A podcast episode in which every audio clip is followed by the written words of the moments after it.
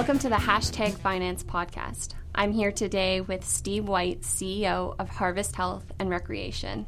Hi, Steve. How are you? I'm doing well. Thanks for having me.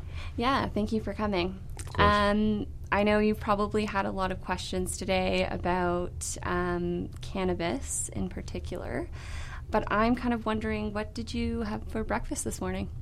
I skipped it this morning, actually. Oh, no. That's why? Pretty normal. Busy? Yeah, we didn't have time. Oh. There was some stuff that we had to get to right away. Yeah. So do you want to just tell our audience a little bit more about Harvest Health and Recreation and kind of what makes you unique in the cannabis space? Yeah, so there a handful of things make us unique. First and foremost, and doesn't make us unique just to us, but we are one of the multi-state operators in the United States. So there's a handful of us that are publicly traded on the CSE. Some of the things that make us unique is we are the, as we sit here today anyway, the largest in terms of licenses and the ability to open stores in the United States. We're also been consistently profitable, so that is something that is unique in cannabis, particularly because it's such a high growth industry. And when did you start? We actually founded the company in 2011. And when were you profitable? So that is a great question. Around 2014, we started to turn a profit. Really stuck it out. Yeah, we did. We were really good on the retail end. That was kind of our forte early on, and we had a really strong store. We were able to reinvest those profits into cultivation, and then we got, ultimately got good at cultivation and also processing. And what made you strong on the retail side? The vantage point from which we built everything. And so we imagined being a patient or being a consumer, a customer, and we designed a store with those people in mind. And so we also were the first ones in the U.S. to actually have a normal retail display in our store, which sounds like you think, well, that's weird. What do other cannabis companies have? Well, now everybody does it. Okay, but before that, what everybody did is they had all of their products behind a counter. Oh yeah, okay. So you'd walk up to the register, and at the register, somebody would pull out a tray. Of a variety of options. And there's like jars behind like a random person. That's right. And so we looked at that and we said, well, this process doesn't make any sense. If somebody wants to get to a cash register and purchase product and leave right away, they should have the ability to do that. Mm-hmm. So we wanted to separate the part where somebody becomes educated about cannabis and our products from the cash register like any other retail store does. Oh, I see. Okay, so it was just two different parts in the store. Well, it was like any other store. If you go to a clothing store and you want to look at different shirts, you're going to be in an area doing that. You don't stand at the cash register and have somebody pull shirts that you can then look at, right? Wow, and hold up against yourself. So we looked at what the other models were across the country and said, this is not well thought through. Yeah. Let's try something unique. And it was challenging for regulators early on to have a model like that. But, eventually regulators across the country have gotten on board with the fact that cannabis is a normal product. Right. And should be treated that way. Great. And so what is one of your best products that was shown on display that was well received from customers? We have a variety of them. Some of the products, and you're talking about different states. We have different products in different states, but our flower is often, is usually quite popular. Why is that? I've read the whole conversation. Like even when I went to Benzing, I only went for like 10 minutes, but it was all like flower. Everyone's talking about flower. Why do you think so? But flower makes up the largest segment of the revenue that people generate in the retail store, and we're also sitting in Canada, where flower is kind of production capacity is everything. Mm-hmm. Okay. So it's still the largest part of the of your retail pie. It's losing steam relative to other products, so the percentage of flour sold relative to other products is going down. But it is still true that more flour is sold today than it was a year ago because the pie itself is growing so quickly. Oh wow. And so I actually read something really interesting about Harvest Health and Recreation, that you guys have 300 employees, and you are looking to hire 300 new positions. And I don't find this interesting because I want you to hire me, but because of this next part. This year, with a focus on hiring minorities, such as women and veterans. So you read that probably weeks ago. Yeah. And I will tell you that we've been adding about 100 employees a month. So we're over 750 today, not 300. Okay. But it is true. It's always been important for us to present opportunities to veterans, to women, and to minorities because they are underrepresented in the cannabis industry. Okay. And so to be a leader in the cannabis industry, that means that we have to do things that we have to be able to recognize issues and try to correct them before other people do. So that has been an emphasis of ours for some time, yes. Oh, that's great. And when you started that initiative, do you kind of brand that anywhere, or is that part of your branding to say that you actually include minorities?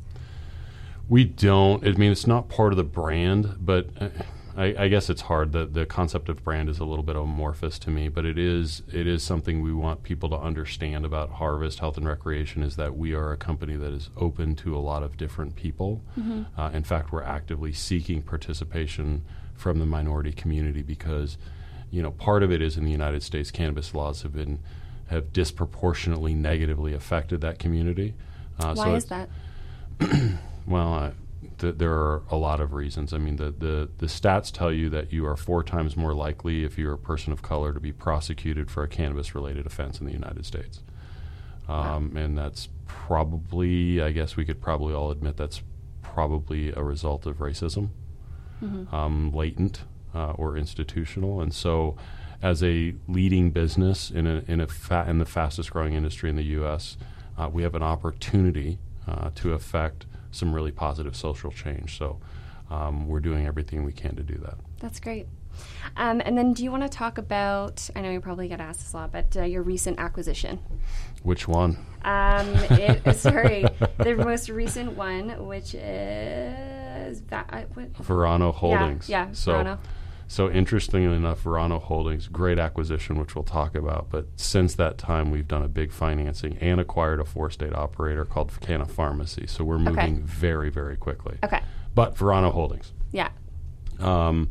It was an acquisition that we have wanted to do since over the summer before we actually went public. Okay.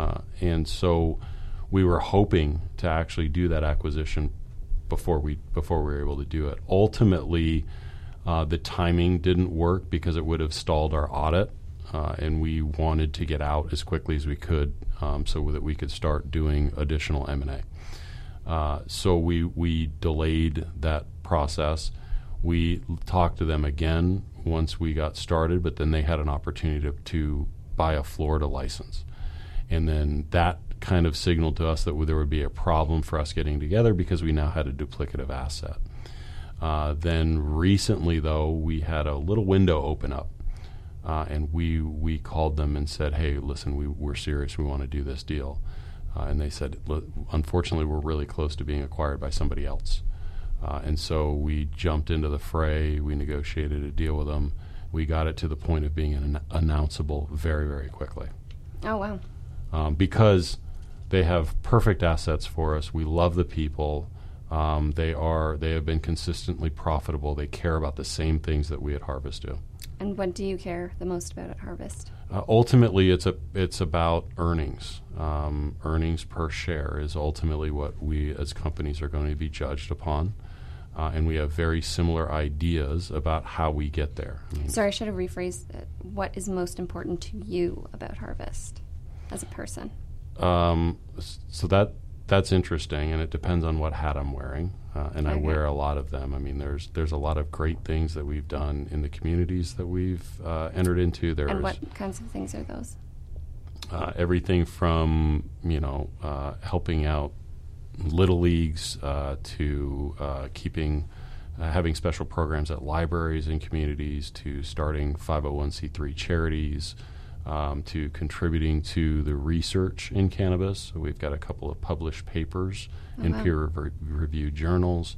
We've done all of that while still demonstrating that you can be a profitable company and still do good things. Right, and that's your other hat, is the profitable It side. Is. I mean, the business reality is we are ultimately going to be judged on our numbers. Yeah, there's a lot of competition. And There is. And so for us, we look at different ways that we can build a profitable company, mm-hmm. And we are moving very, very quickly, as I indicated earlier, towards setting the foundation for that.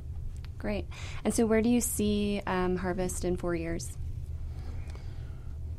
So the cannabis market is moving so fast, I cannot possibly anticipate what 4 years looks like. But to you, like your goal. The goal is that. Do you want to be the number one? Yeah, do you want to we ultimately, our vision is to be the most profitable, the most valuable cannabis company in the world. Okay. And so that is the mission that we're on. And we've got a handful of strategic imperatives that we think are going to lead us to that place. Which are? Which are developing the largest wholesale and retail footprint in the United States, which today we have. Okay. Secondly, acquiring and or developing brands organically. And then to putting it all together on a path towards profitability. Okay. And so that's kind of what we're going to do. And if you look at our recent acquisitions and our recent activities, they're all aligned with those objectives. Good, great. And how do you think that Harvest is built to innovate this industry? There are a lot of ways. I mean, we talked about one where we created a retail model that had never been seen before in cannabis. Mm-hmm. And we see, I tell our people all the time, when other competitors in different states copy us, it makes me happier than anything, because I say it means that to right, my coworkers. Yeah, it means that we're doing something right, and other people admire you and they're watching. Right, mm-hmm. But. In terms of, there are so many areas. So we acquired a company that we announced it in our listing statement before we went public. We closed it shortly after going public, a company called CBX out of Colorado. Okay. And that company is making some really cool, innovative products that we are going to utilize our wholesale and retail footprint to expose to the entire U.S. Wow. It's exciting. It is. It's a really, really cool area for sure. Yeah. Yeah. And so what did you do before this? I was a lawyer before this, okay. And I had... I hear that. What is it with lawyers going into the cannabis industry? Because the law is terrible. Okay. And you can't do... You generally... Cannabis is so...